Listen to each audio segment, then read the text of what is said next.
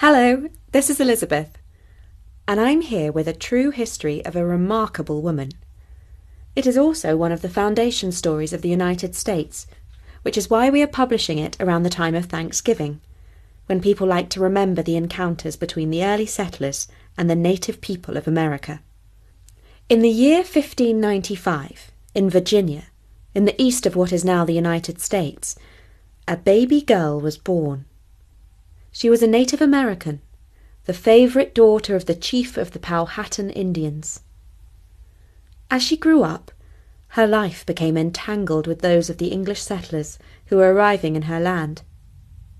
In time, the English came to regard her as royalty. Legends have grown up about her, books have been written about her. She has been depicted in paintings, and she has been awarded the ultimate accolade of any storybook princess. Disney has made a film about her.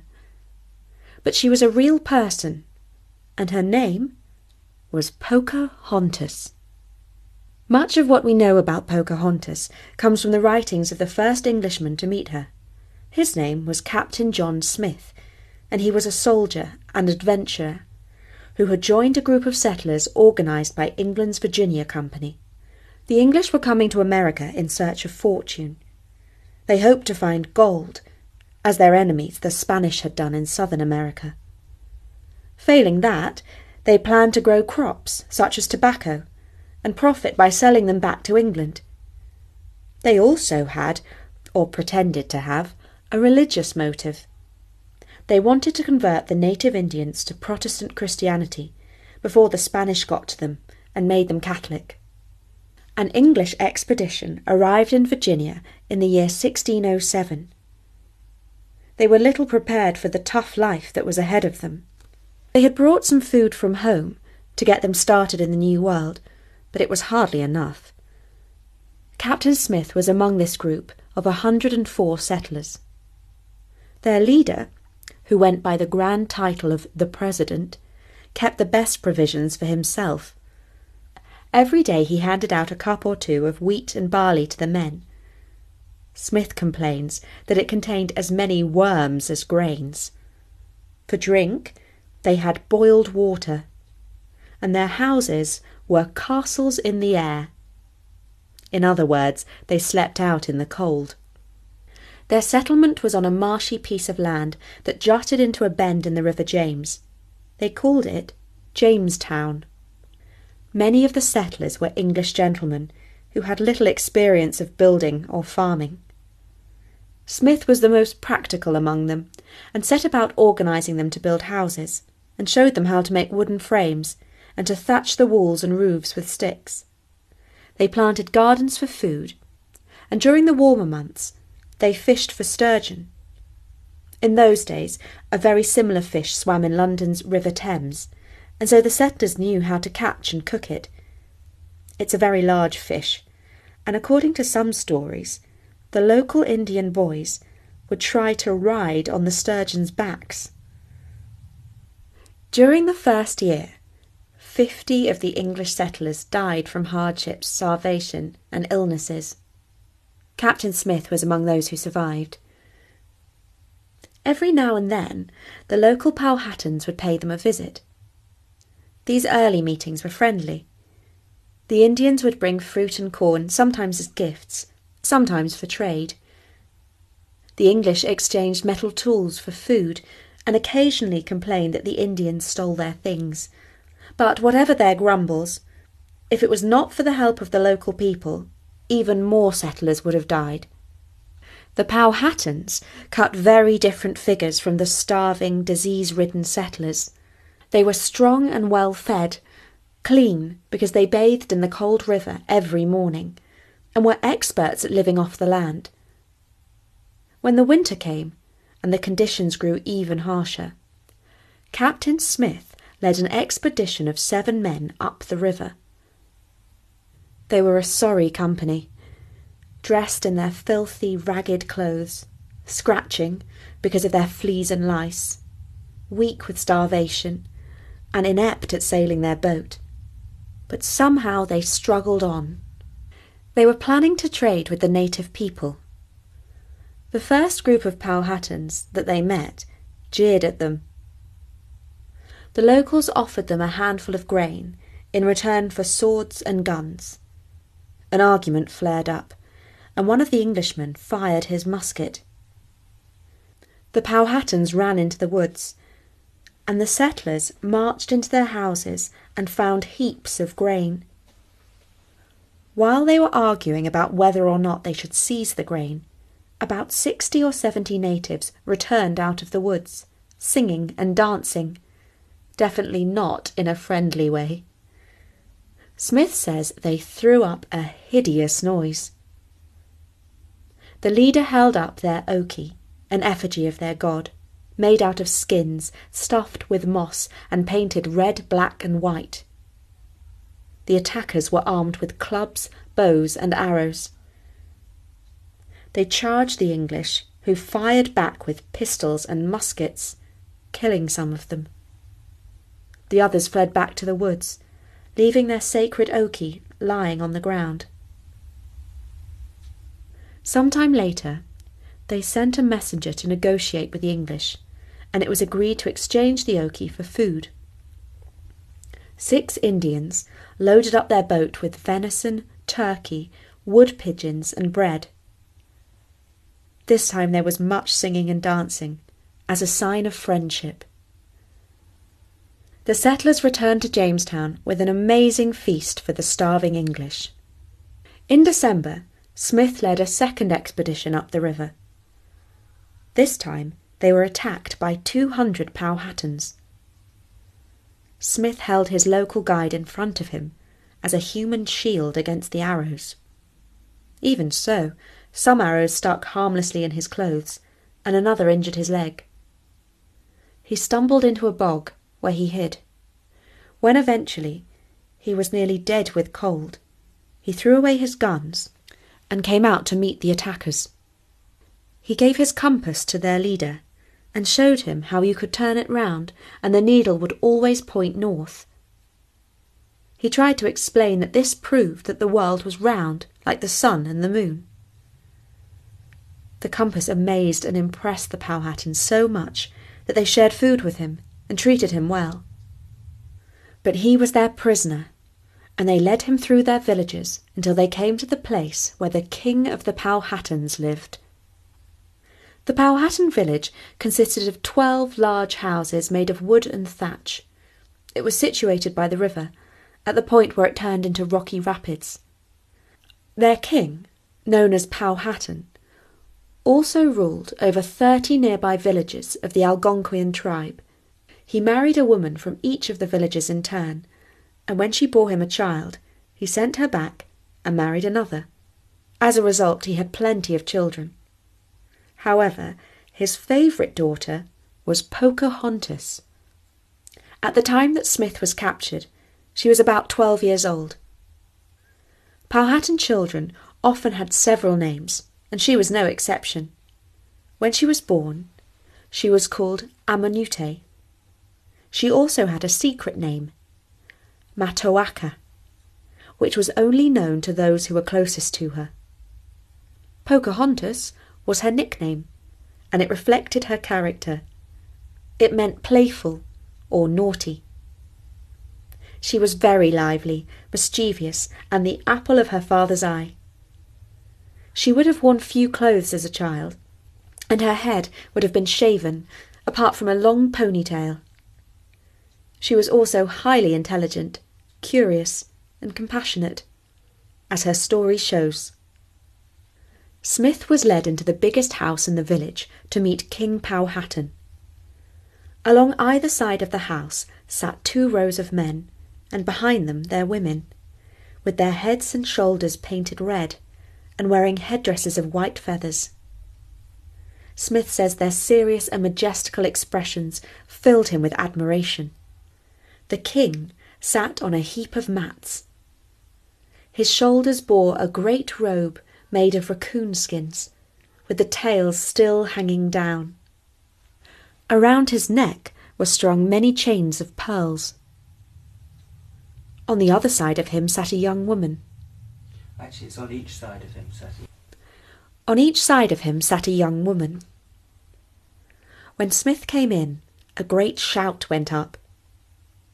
The Queen of the Powhatans brought him a bowl of water to wash his hands, and another woman gave him a bunch of feathers as a towel to dry them. Smith joined the Powhatans for a feast. At the end of it, the elders started to talk quietly among themselves. Captain Smith felt uneasy. Eventually, two great stones were brought into the house and laid before the king. The men rose up, crowded around Captain Smith, grabbed hold of him, and dragged him to the stones.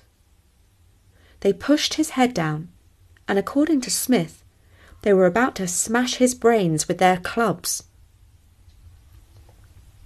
But then Pocahontas started to plead and beg her father to spare Smith's life. When he brushed her off, the young girl threw her arms around Smith's head so that it would be impossible to hit him without hurting her. And in this way, she saved Smith's life. Or did she? Not all historians agree with this famous story. The first time Smith wrote about his visit to the village, he did not mention the incident. He only wrote it down in a letter years later, which he sent to England's Queen Anne, at the time when Pocahontas had become famous. Some people think that he mistook a ceremony for his execution.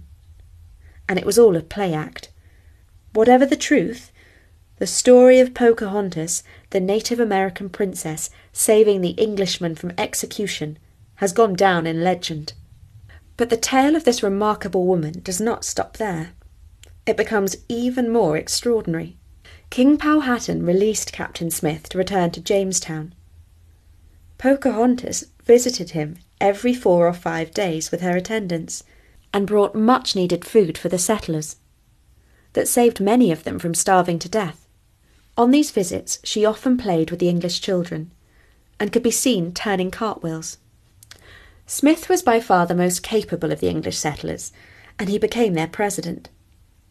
Relations between the English and the Powhatans continued to blow hot and cold, but generally they grew worse the English started to take over more and more land and cut down the woods. The Powhatans began to see this as a threat and refused them food. Sometimes, when things got really bad, the English would burn the Powhatan villages. At other times, they would try to agree a peace. During one set of negotiations, Pocahontas secretly came to Smith to warn him that her father intended to kill him. He was grateful to her for saving his life a second time. On the other hand, both sides made efforts to learn each other's language and customs. Some English boys went to live in the Powhatan village, and some Powhatan boys came to live with the English. King Powhatan moved his village inland, further away from the settlers, and Pocahontas stopped visiting her English friends. Captain Smith was badly injured when a store of gunpowder exploded during a fight with the natives. He returned to England, where he wrote about his adventures. When Pocahontas was fourteen, she began to dress like a grown Powhatan woman, wore a deerskin apron, and decorated her skin with tattoos. She married and went to live with her husband in his village. It was not until she was nineteen years old that she came into contact with the English again a man called Captain Samuel Argall was travelling upriver and discovered her in the Patawomac village. He remembered her as a lively child, the favourite daughter of King Powhatan, and realised that she would be a valuable prisoner. He met the village chief and hatched a plan to kidnap her.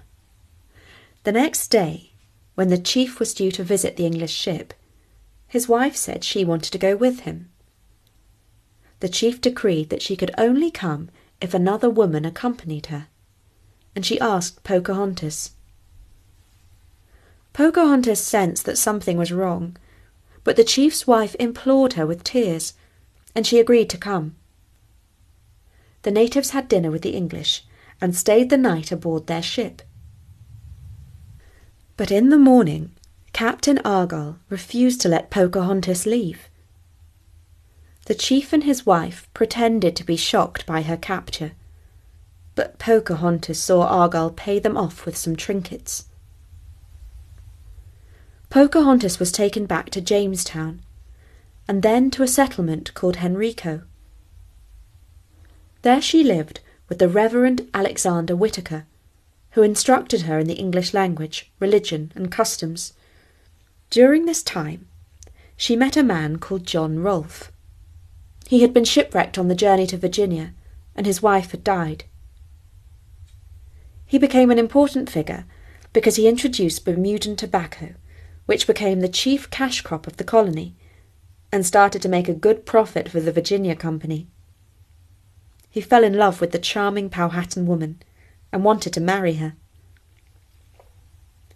Both the English and the Powhatans understood that the marriage would be an important alliance between the two sides and form the basis of a peace treaty. Her father arranged her divorce from her native husband under Powhatan law.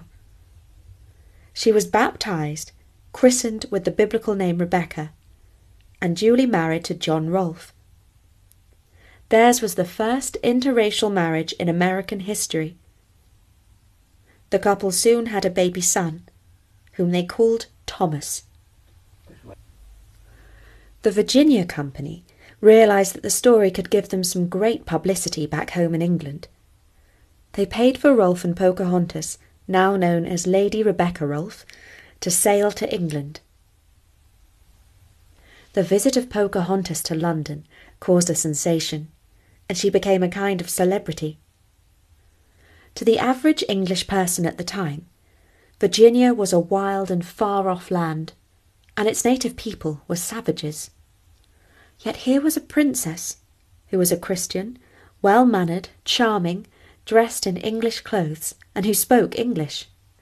King Powhatan also saw the visit as an opportunity to learn about the English. He sent Pocahontas's sister and brother in law to accompany her on the trip. The brother in law was a Powhatan priest, and his mission was to gather as much information as possible about the English, on how they lived and how many of them there were. He brought a medicine stick and planned to make a notch in it for every English person he saw. But after they landed, he counted so many people that he quickly gave up and threw away the stick before they reached London. Here in the great capital city, he found much more to amaze him. In particular, the sight of enormous filth and riches side by side. The English treated Pocahontas, or Lady Rebecca, as full royalty.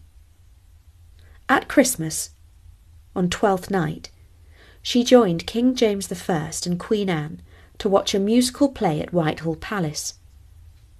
She was elegantly dressed in the latest Jacobean fashion, and attracted much attention from the noble men and women.